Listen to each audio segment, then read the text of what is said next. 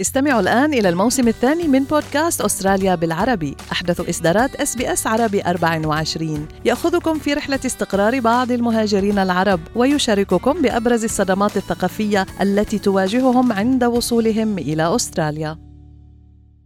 أنتم برفقة SBS عربي 24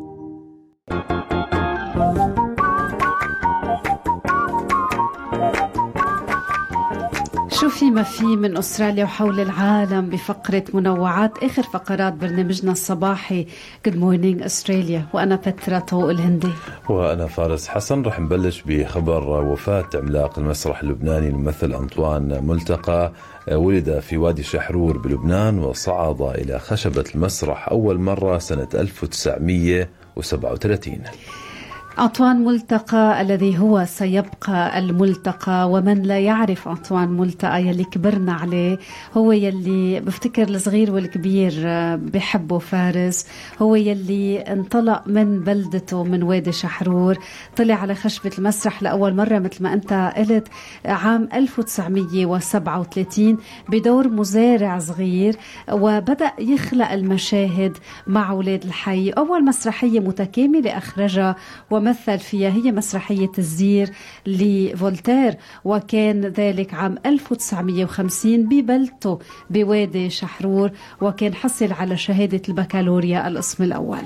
امتدت مرحلة الهواية عند أنطوان ملتقى حتى عام 1954 يعني كان عمره تقريبا 20 سنة. بهالفترة أكمل دراسته نال إجازة بالفلسفة وتعرف على زوجته لطيفة شمعون اللي كانت بتدرس الحقوق وانتقل هو إلى تدريس الفلسفة بعدين تزوجا عام 1959 أنطوان ولطيفة ملتقى هالثنائي فارس يلي آه يعني كل طعجة من طعجات وجهن لها قصة وعلاقة مع المسرح. شفناه بفيلم غدي كان عم بيشارك الممثل جورج خباز بهالعمل. الكلمة يلي بيقولها لها وقع. آه، أنطوان يعني بعرف اليوم كتار من طلابه آه، عم يتألموا لغيابه. إنما يلي بعزينا إنه الناس يلي مثله ما بيفلوا حتى لو فلوا. صحيح رح نضلنا بأخبار حزينة الحقيقة وهذا الخبر من سوريا حيث غيب الموت الفنانة القديرة ثناء دبسي عن عمر ناهز الثالثة وثمانين عاما بعد مسيرة فنية غنية بعشرات الأعمال المسرحية والسينمائية والتلفزيونية بدأت منتصف خمسينيات القرن الماضي. ونعت نقابة الفنانين والوسط الثقافي السوري الراحلة دبسي هي من مواليد مدينة حلب عام 1941 بدأت رحلتها في التمثيل وهي كانت صغيرة بالحفلات المدرسية بمدينتها وتعلمت الرقص وغناء الموشحات والقدود الحلبية وانتقلت بعدها للمشاركة بأنشطة فنية كانت عم بتنظمها فرقة نادي المسرح الشعبي في حلب. لأن التمثيل على ما يبدو بترا كان سحرها منذ البداية كانت تشارك بالموسم المسرحي الواحد بثلاث أعمال على الأقل. هي واحدة من الممثلين الأوائل بسوريا لساهموا بانطلاقة المسرح القومي هناك. مطلع الستينيات قدمت خلاله عروض منها أبطال بلدنا ومدرسة الفضائح. شخصيتها البارزة فارس فرضت على المخرجين بالدراما أحيانا أدوار وتأطير هذه الشخصية تحديدا بدور الأم الحنونة. وهي كانت تسعى أوقات أنها تفلت من هالإطار ومن هالدور هيدا يلي كان عم يلحقها كانت عم تفضل أدوار مختلفة خاصة شخصيات الكوميدية التي كانت تستهويها. يمكن من اللي عم بيسمعونا بتذكروا ثناء دبسي بحارة القصر هارون الرشيد. الجديد شجرة الدر سيرة الهلالي آه، أبو كام آه، الأميرة الخضراء والذئاب وأيضا باب الحديد وقوس قزح وأيضا مسلسل الفصول الأربعة كان لها ظهور في هذا المسلسل المحبوب كتير. كانت آه، تروح بالدور للآخر حتى مشاعرها تفاعلها. كمان اليوم الدراما السورية خسرت ركن كتير كبير مع رحيلها. خلينا نروح على هذا الخبر. أيضا يبدو بترا شغل العالم مركبة تدخل القمر استعدادا لأول هبوط منذ خمسين عاما. شو عنا تفاصيل. دائما هيك بترا الفضاء يداعب خيال كثيرين. صحيح. يعني دائما هيك في كثير من الأسرار اللي عم بيحاول الإنسان اكتشافها منذ قديم الأزل. آه، في طريقها لمحاولة القيام بأول هبوط أمريكي على القمر منذ خمسين عام وأول هبوط على الإطلاق لمركبة فضائية لشركة خاصة. إمام نحكي عن دول مركبة فضاء صنعتها شركة انتويتيف ماشينز وصلت إلى مدار القمر.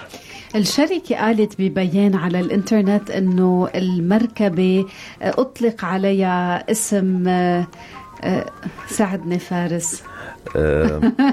بس مش عارف صراحة. كثير عندي. صعوبة أقرأ بالأحرف العربية اسم باللغة الأجنبية.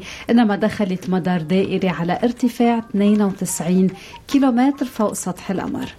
يعني خبر هيك استهوى كثير محبي الفضاء حول العالم. اوديسيوس اوديسيوس آه okay. مرات بيكون بس كلمة بالإنجليزي مكتوبة بالعربي. بالفعل بتكون صعبة.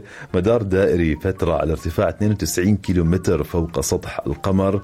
شغل دفع الصاروخي الرئيسي لمدة سبع دقائق تقريبا في مناورة دخول المدار.